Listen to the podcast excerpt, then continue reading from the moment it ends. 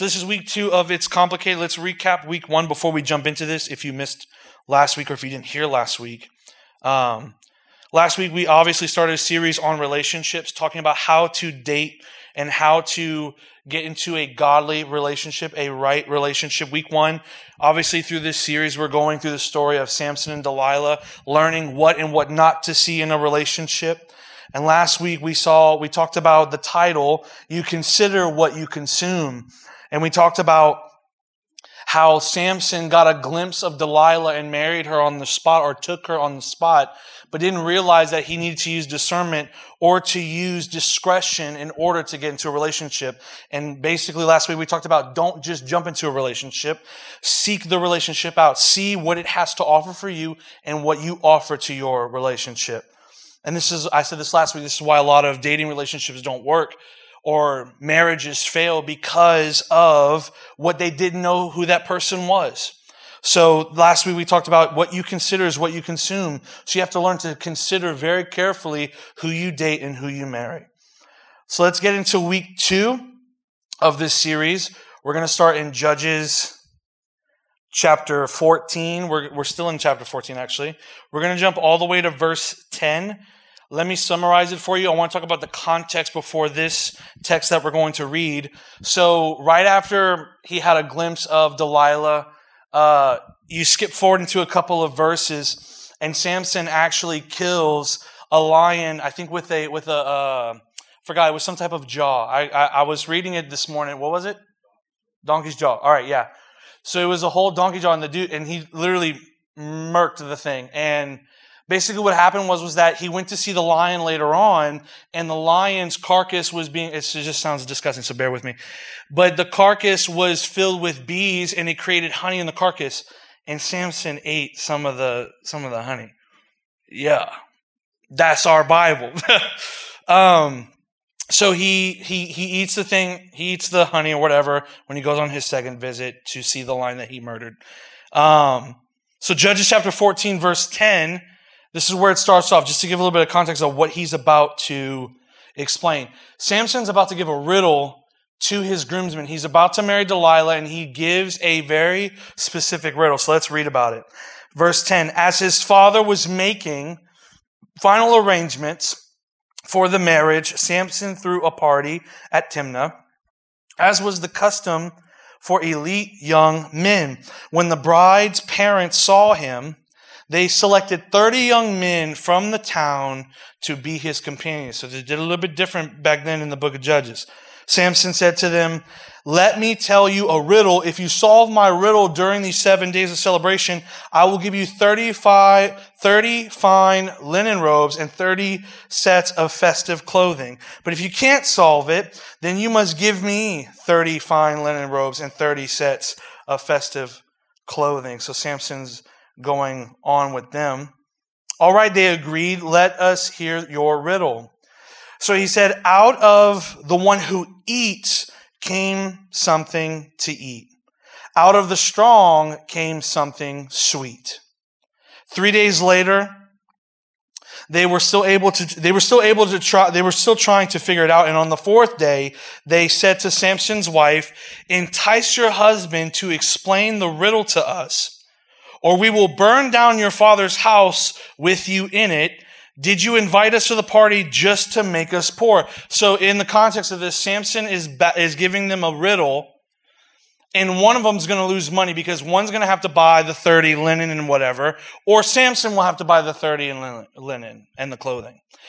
So, in a situation like this where Delilah has to literally choose between what these guys are telling her and going with someone she's about to marry.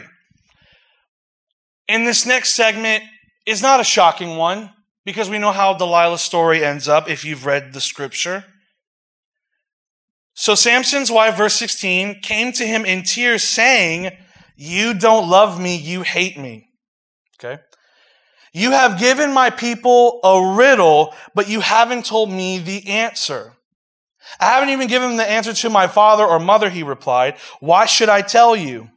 So she cried whenever she was with him and kept it up for the rest of the celebration. At last, on the seventh day, he told her the answer because she was tormenting him with her nagging. Then she explained the riddle to the young men.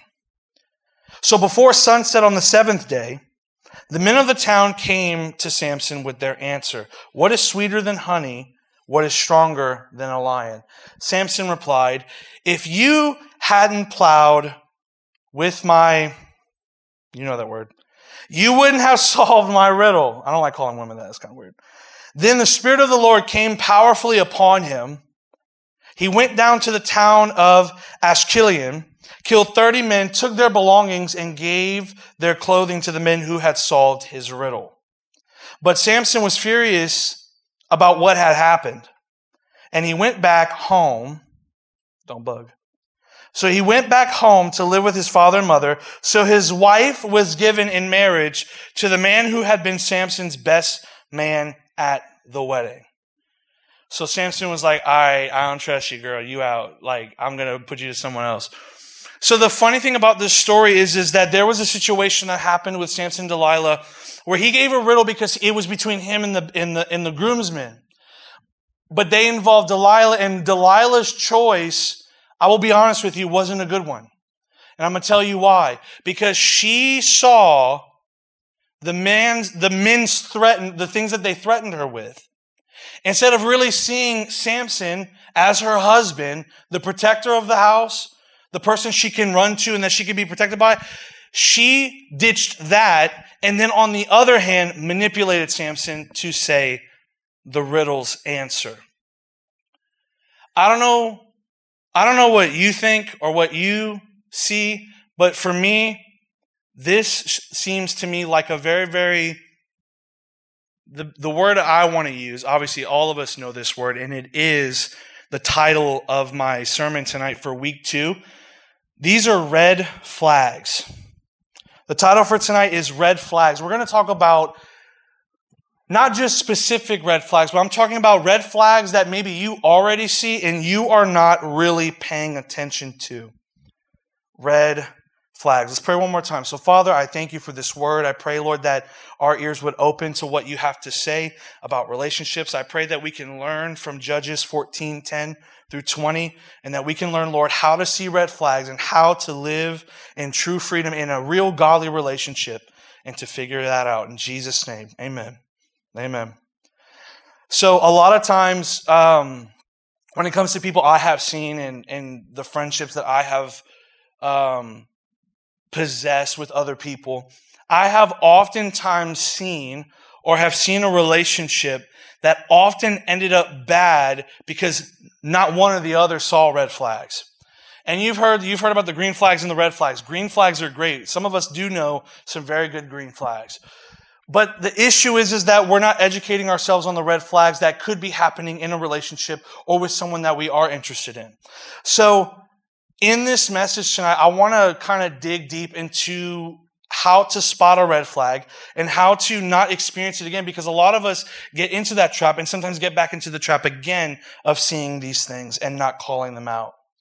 When we are in a relationship with the wrong person, everyone around us could possibly tell we might be crushing on them, but it is not healthy for us. When we see, like I said last week about the glance, when you get a glimpse and you get into something that you don't know nothing about, this could end up with the red flag. It's all a cycle. When you glance at someone and you're like, I'm going to date this person, and then you go and see red flags and you still dismiss them because you got butterflies for them, what causes this is that you're not truly seeing things through a holy perspective. So let's continue with this. Let's keep talking about Judges 14. So Samson was stuck with 30 people his in laws brought to the party. And he gave them a riddle that was impossible to solve. Since they couldn't solve it, they obviously they threatened Delilah. And after all of this happens and she gets manipulative and she nags him for the answer, instead of going to him as her lover in person, the red flag happens when after finally giving in and losing the bet, her father gave Delilah to his best man. So this whole scenario of her not, her not keeping this away from them, releasing and not taking in the threat because she knows who she's marrying. Yo, Samson was a very strong dude. That dude could have, that dude has killed thousands of men in the Old Testament. I'm pretty sure Delilah could, could be safe in his arms. You know what I'm saying? Like it's always, it's always someone who tries to manipulate and it causes an issue in a relationship. And it's red flags throughout. It's not difficult to see the red flags throughout this, this story. If you find yourself in the story when you're not with the right person, red flags are everywhere. Loyalty is in the question. There's incredible quarrelsome, like Proverbs says, and manipulative. Simply put, when we date the wrong person, everything goes wrong. So the question tonight is how do you find the right person in a relationship?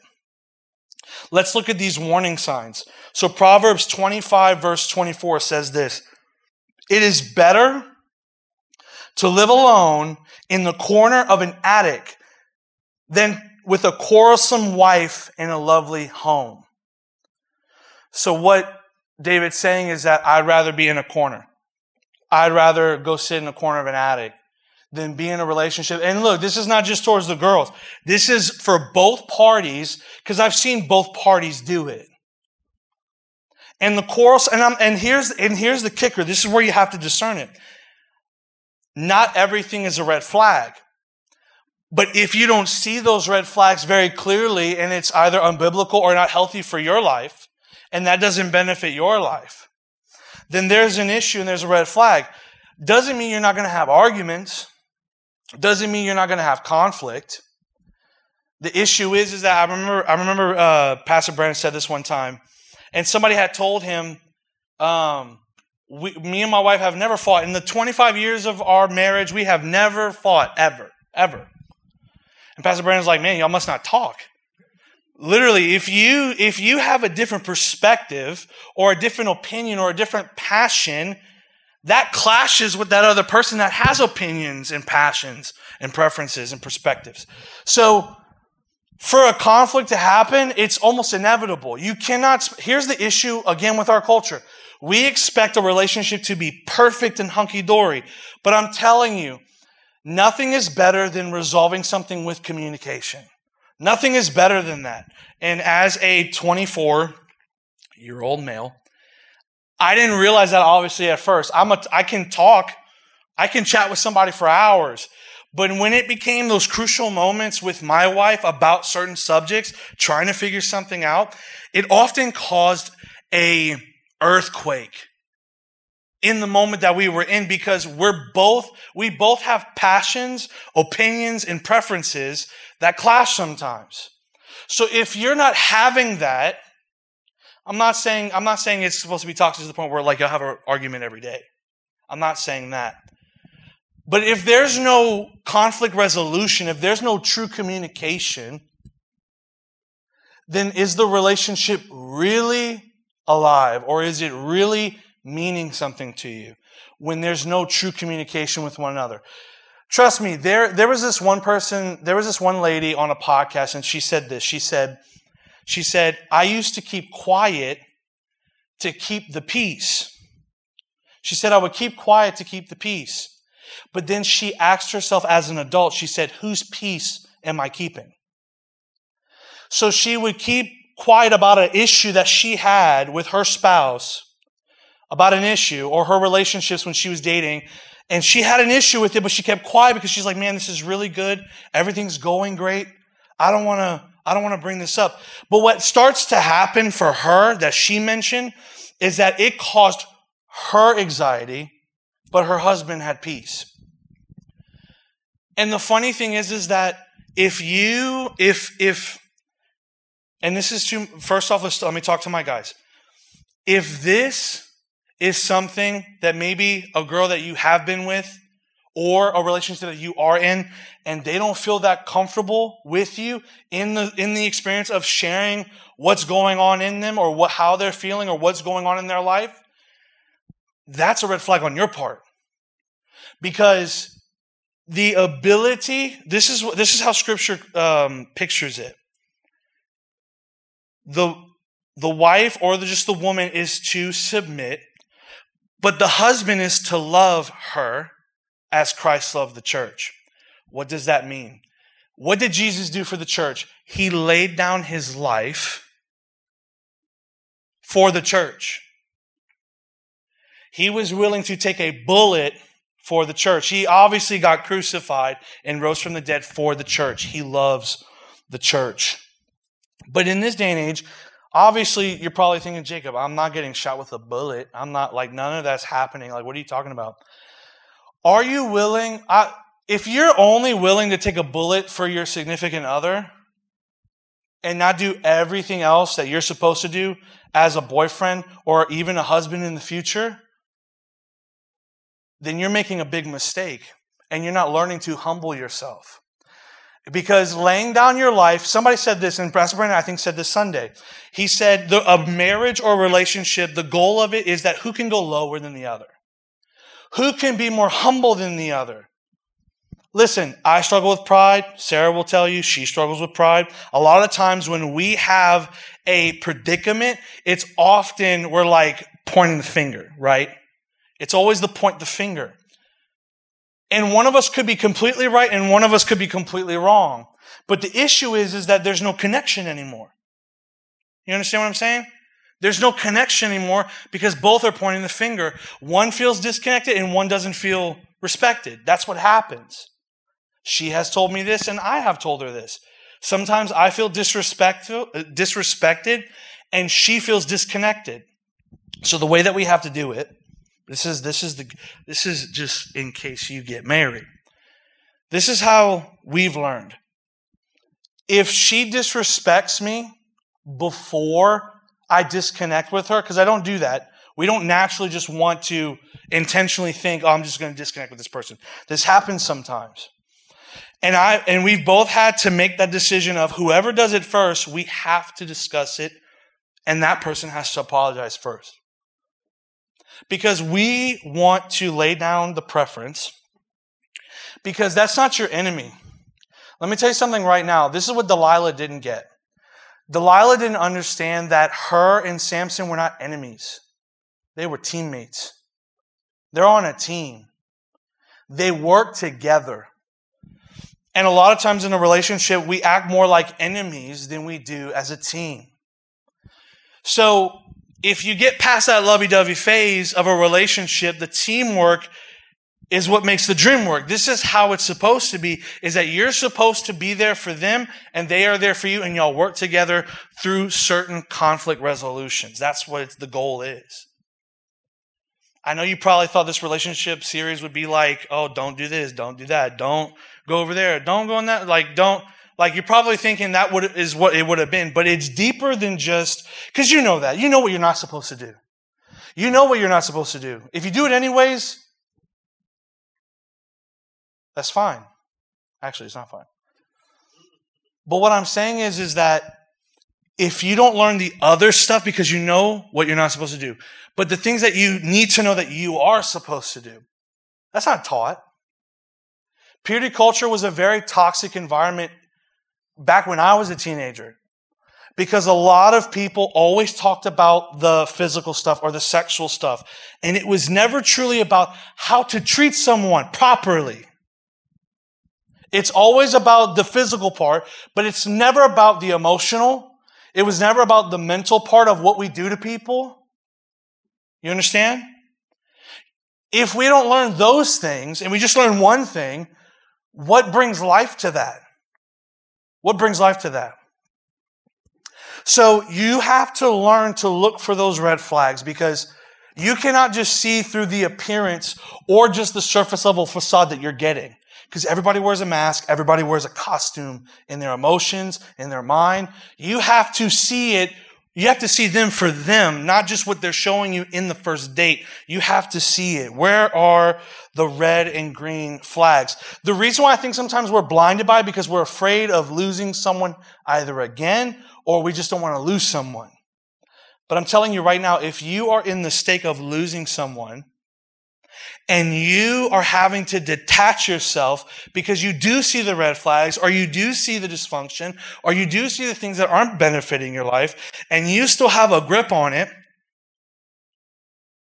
you have to learn what the Lord has taught a lot of me. I'm pretty sure it's taught some of our leaders. The Lord is teaching us to lightly detach because ripping it off like a band aid myth is the stupidest thing I've ever heard. Not obviously the physical part. Like, obviously, I'll rip a band aid off because if it hurts, if it's, you know, stuck. But what I'm saying is, is that you have to learn to slowly detach yourself. You have to learn to let go if you see red flags. So we see Delilah in this way, but a quarrelsome relationship is bad news no matter which person the troublemaker is. Like I said, if you don't, here's, let me make it very, very simple. If you don't have peace in your life, it's a red flag. If there's no peace in this, not just because they're not doing anything, but when they are doing something, and there's no peace in it, that is a red flag. Like I said, it doesn't mean you're not going to have arguments. It doesn't mean that you're not going to quarrel some every once in a while. But when there is constant battles and you're seeing it in your own life, maybe you've contributed to it, maybe they contribute to it, and you see red flags on both sides. I'm not talking about the conflict that needs to be addressed, but I'm talking about the conflict that's not even there. Because Y'all should be able to resolve things out. Even though it's not perfect, or maybe it's not the way you want it to go. But I'm talking about red flags that are con- things like constant conflict, no trust. You can't really trust them with anything, whether it's the physical or the emotional. You can't trust them with it. Or if there's a constant anxiety and there's no peace and love towards the relationship, you should get out of it right away because it won't benefit your life. And it feels like you can't give anything. Because if you're giving and they're not, it's out. It's out. What that tells you is that there's a maturity issue in that relationship and they have dysfunctions that affect everyone around them. This could be the man or the woman. If you see this, if this is happening in your life, this could be in a friendship, this could be in anything. I'm not saying you can't love them. I can't say, I'm not saying you can't be acquaintances with a friendship. Sometimes with a relationship you can't. But what I'm saying is, is that there has to be a place where they are not, they are not benefiting you spiritually. If it just starts there, adios. Even if it starts there, gone. But everything else as well contributes to that. Because like I said last week, not everyone that calls himself a Christian, or not everyone that calls himself, oh, I put God first in my Instagram. Not just that.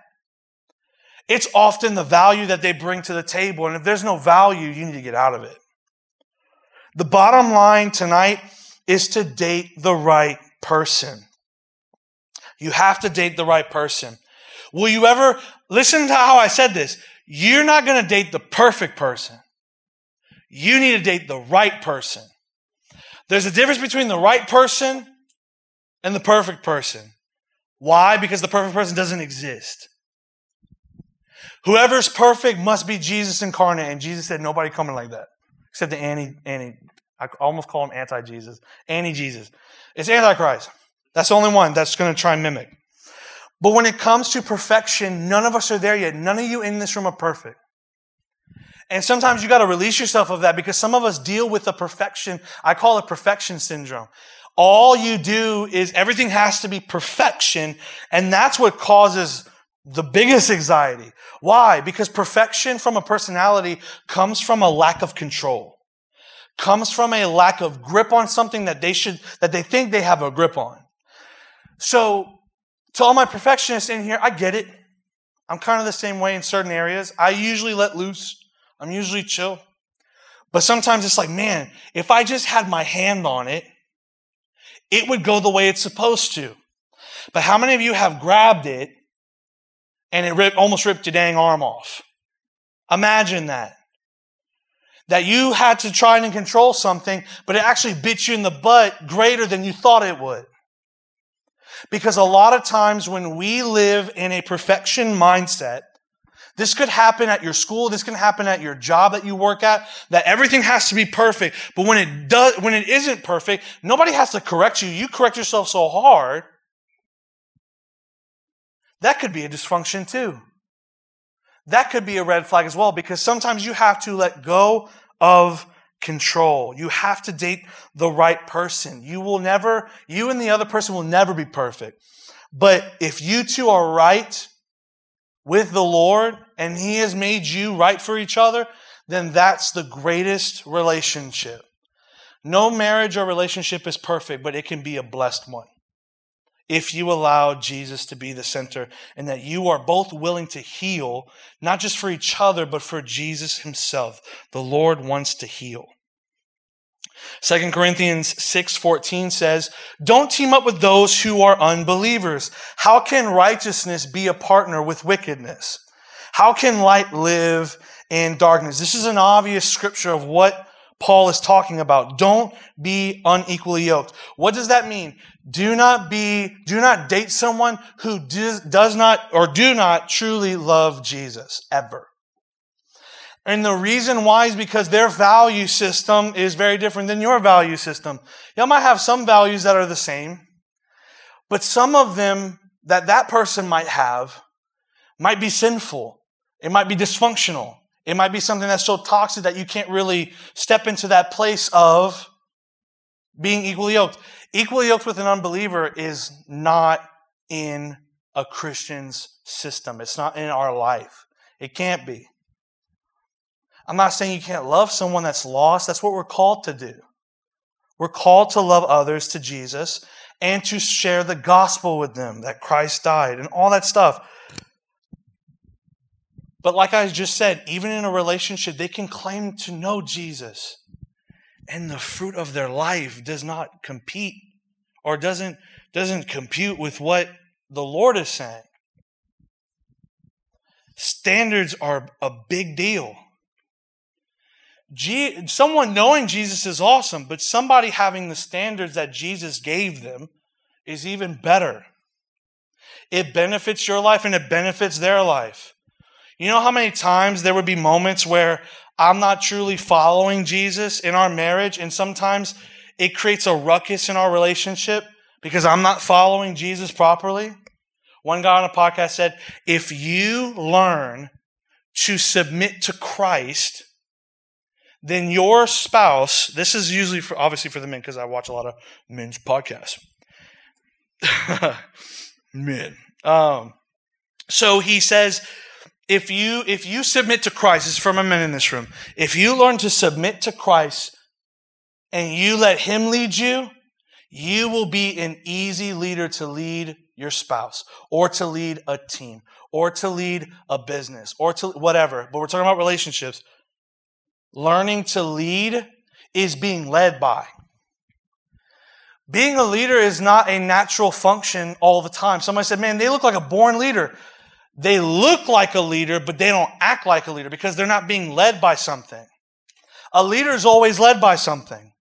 And if you're not being led by Christ, my, my homies in the room, my boys, if you're not being led by Christ, how can you lead somebody else? How can you lead a relationship? How can you lead a group? How can you do that if you're not being led by something?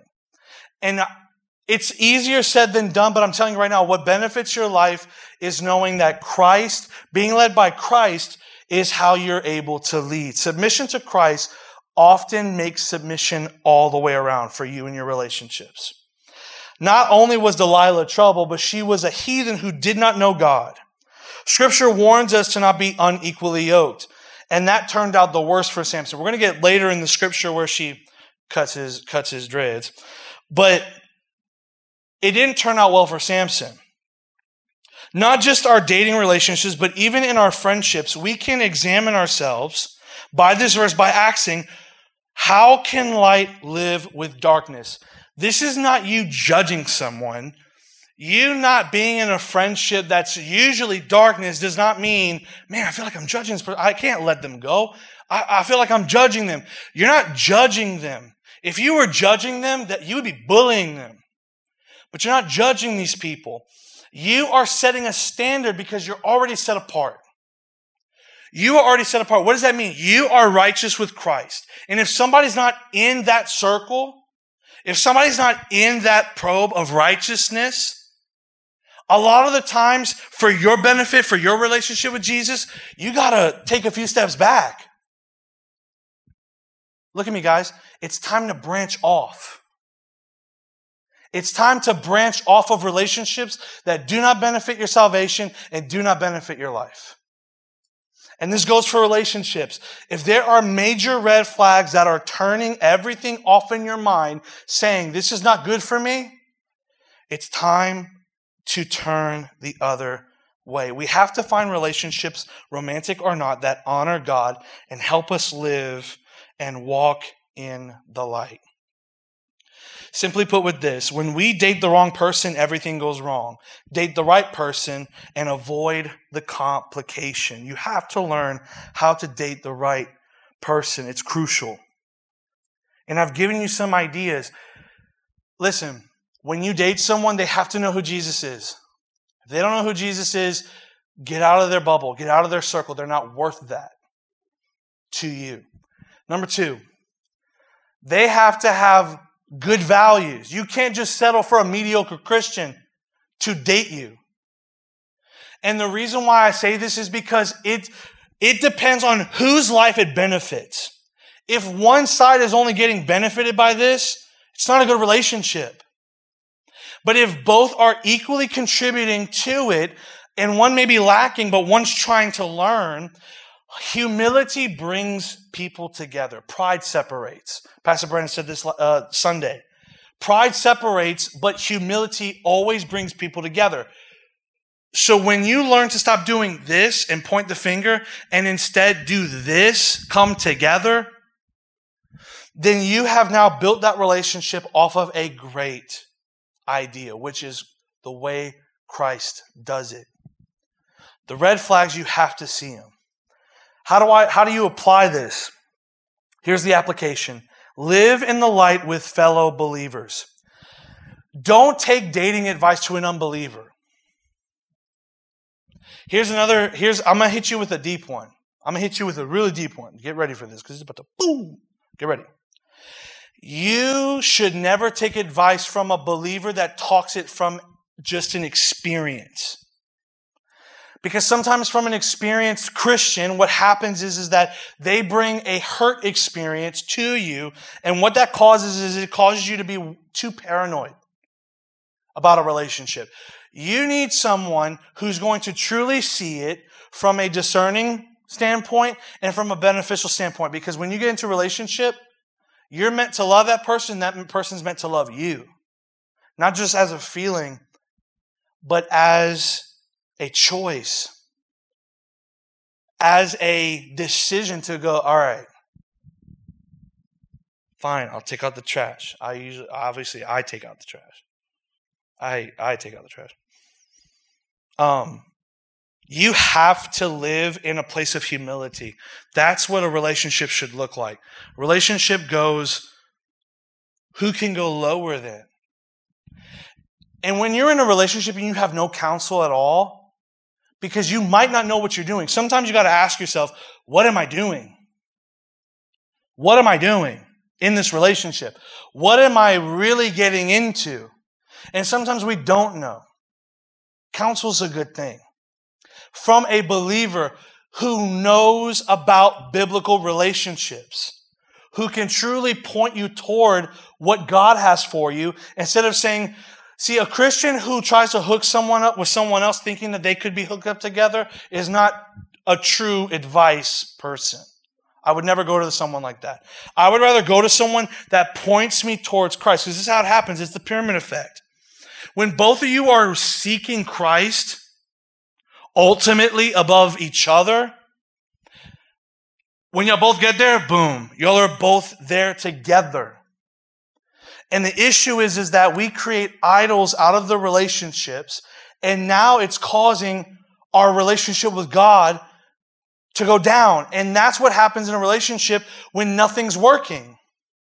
When nothing is happening in your life. When, when they are actually sometimes even a burden compared. You have to be careful. You have to live in the light with fellow believers. You can't just always live in the dark. You hanging out with unbelievers is to witness, not to take advice from. Sometimes earthly wisdom isn't enough. Sometimes experienced, experienced wisdom is not enough. A lot of the times, 90% of the time, I will, I will go higher, 99% of the time. Let's go with 100% because the Lord is 100. I am 100% certain that biblical, scriptural relationships benefit longer than it would just an experienced relationship or experienced wisdom. You have to live with fellow believers in the light. That's what can lead you to a great relationship. For my guys, it's exactly like this. You trying to find a woman who is God fearing, and then surround yourself with guys who are God fearing. Because what that's going to do is that's going to point you and her, and same thing for the ladies, you got to surround yourself with God fearing women. And the reason why I say that is because if you are surrounding yourself with a bubble of people who are literally not benefiting, either they gossip or they just don't care about your relationships and they just say things to make you feel good, you need to be careful who's in your circle.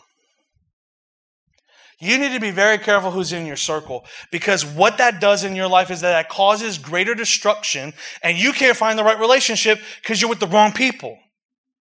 Or you're in a relation or you're in a relationship and you're with the wrong person.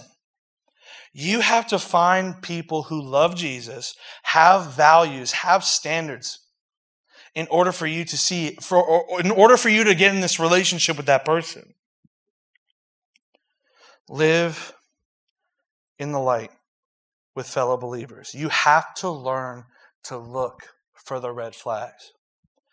Those red flags are not meant to scare you, uh, scare you. They're meant to save you. The Lord, here's what's even worse. It's so funny when we obviously see red flags ourselves. But what's even worse sometimes is that even sometimes God brings something out of from a red flag that maybe you never even saw. That's worse than just seeing a red flag for yourself. Why? Because the Lord is obviously showing you something in that relationship that He's going, you need to, you need to look at this. You need to really consider this. You really need to pop this out. You really need to see this. And why is it not benefiting your life? That's what the Lord wants you to see. The Lord wants you to see if it benefits your life truly. And if you, you are that person. Some of us in here have seen red flags. Some of us have been the red flag. It's crazy, right? Because we're all red flags. I'm telling you right now, we're all red flags for, for the Lord, and He's turning us into green flags every day. I'm telling you right now, you have to learn, because even with the gospel, Jesus had every single reason to not die for you because you were pro- all of us are are usually a walking red flag. But the lord bypassed the present red flag and he saw the future green flag that would be you in him. And so he died resurrected to forgive your sin because he saw the you that he created. Not the you that you either present to other people or the you that that's always in an issue or always in a trouble, the Lord sees the green flag that He made you as. Not perfection, but how He created you. You have to look for red flags, or they will consume you and you will not have great relationships. Date the right person and live in the light with fellow believers. With every head bowed and every eye closed as we close tonight. Many of us are guilty. Many of us are guilty of being in unhealthy relationships because we desired something that wasn't good for us. Maybe you're there now in a dating relationship or a friendship tonight. Wherever you are at, come into the light and live there with God to receive his blessing in your relationships.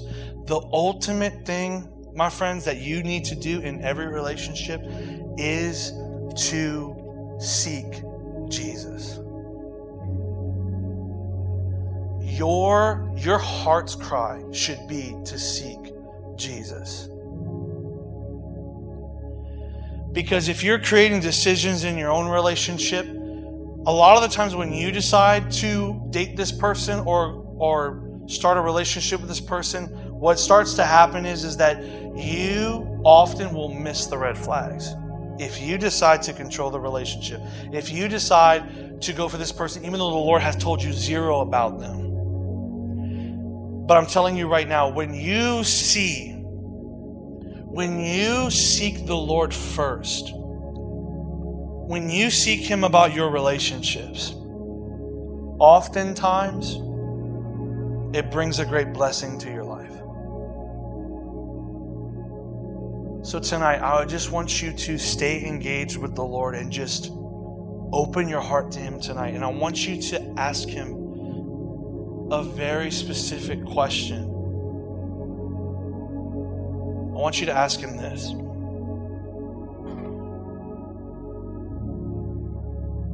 Lord, who am I? I want you to ask the Lord who you are.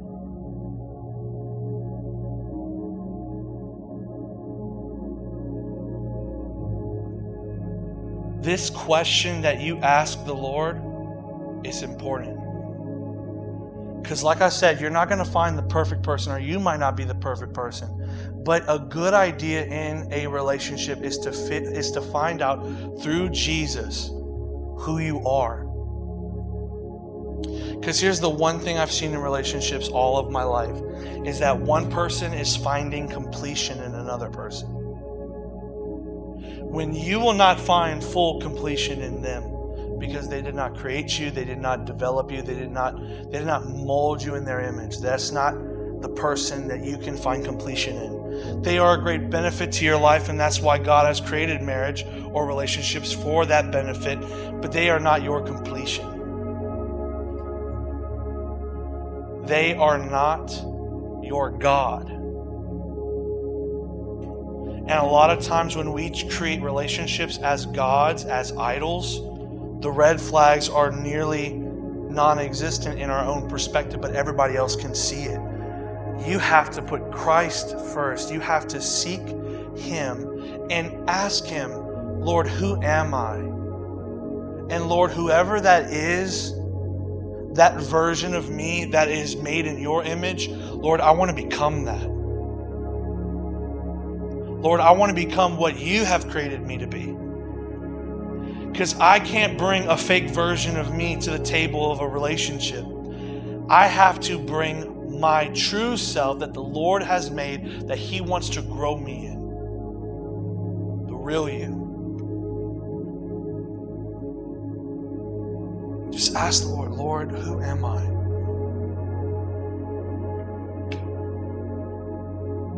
Lord, who am I to you? Lord, whoever that is, I want to become that. I know I won't be perfect, but I know that I can trust in how you've created me.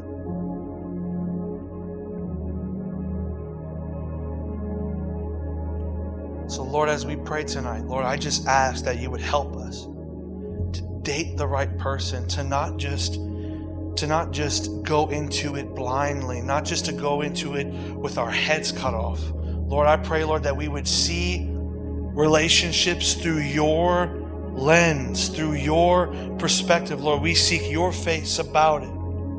And I pray that we would surround ourselves with others who are God fearing, who have values, who have a place in the kingdom of God, not to people who just have experience, not just to people who are just unbelievers. Lord, I pray that we would stick to the people who have the light, who are in the light. people who have it. I pray that we would see the red flags through and through so that we can see a real relationship.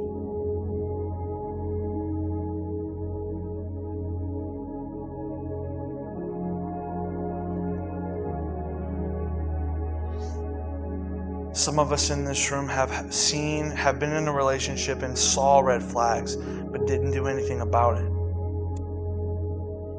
And maybe it's crushed your relationship trying to get back into a relationship again or trying to get back into a place where maybe you want to be in a relationship with someone or you see a future with someone. I want to tell you tonight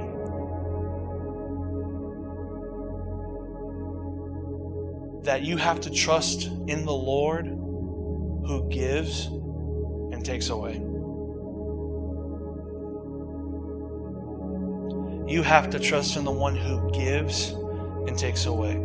I read this the other day and it, and it blessed me, but it's also very painful to realize that God is really good at closing doors. I was like, yes, because we always celebrate the open door. God opens doors. But when He closes it, it's like, yeah, it's a good benefit. But some of those closed doors, it's not what we pictured. It's not what we saw coming. It's not what we saw coming, so we now blind ourselves from true love and true relationships through Jesus because of what we have seen and experienced. I want to tell you tonight trust in Him who knows what you need. He knows you. He sees you. He understands you. So you don't have to try and search for someone. God knows exactly who you need in your life. Because God is good at closing doors, just as good as He is opening them. God is just as good as closing doors and He is opening them.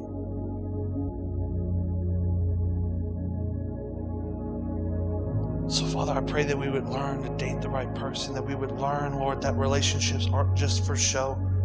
They're not just for status, they're not just for a, a short time pleasure. Lord, I pray that we would see relationships greater than how the world sees relationships, greater than how the world sees a boyfriend or a girlfriend or a marriage. Lord, I pray that we would see it I, I, pray that we would see dating through your perspective so that we can see true red flags that aren't of you or do not benefit our life. And I pray, Lord, that we would be surrounded by others who are God fearing, that love us so much enough to tell us, hey, that's not a good relationship. That's not a good place to be in. They're not, they're not giving anything to the relationship. You are giving your all, and they are only giving a portion. I pray that you would seek people. I pray that all of us in this room would have a friendship that was unconditional to the point where they're willing to tell you something that you might not want to hear. But it would benefit your life because the Lord uses people like that. The Lord uses people like that. Father, we just thank you for showing us how to date right. We want to be with someone that's going to be amazing for years to come, not just with someone who we think is attractive in our own eyes. We pray, Lord, that you would give us each person someone that cares about them, that sees them, just like you, Lord. Not that they are our God, but Lord, we know that they are created in your image and that we would benefit each other's life if we would learn to be humble. Help us to date the right person. Help us to stay in the light with other believers. And I pray, Lord, that our relationships would flourish as we continue to seek you in all that we do. Lord, we just thank you. We honor you. We give you praise for teaching us the red flags, Lord. Just as like an opening door, just like a green flag, Lord, we know that you can close doors and we know that you will show us the red flags in our life, not just in relationships, but maybe in our own life, maybe in our own friendships, maybe in our own area where we need to see, Lord, what can we be made right in? Because we know there's a greater version of us, there's a better version of us that you are forming through the influence of the Holy Spirit. That we're getting better every moment we seek you. We just thank you for that, Lord. Help us to date the right person and to see the red flags to where we can benefit in a relationship. It's in Jesus' name we pray. Amen. Amen.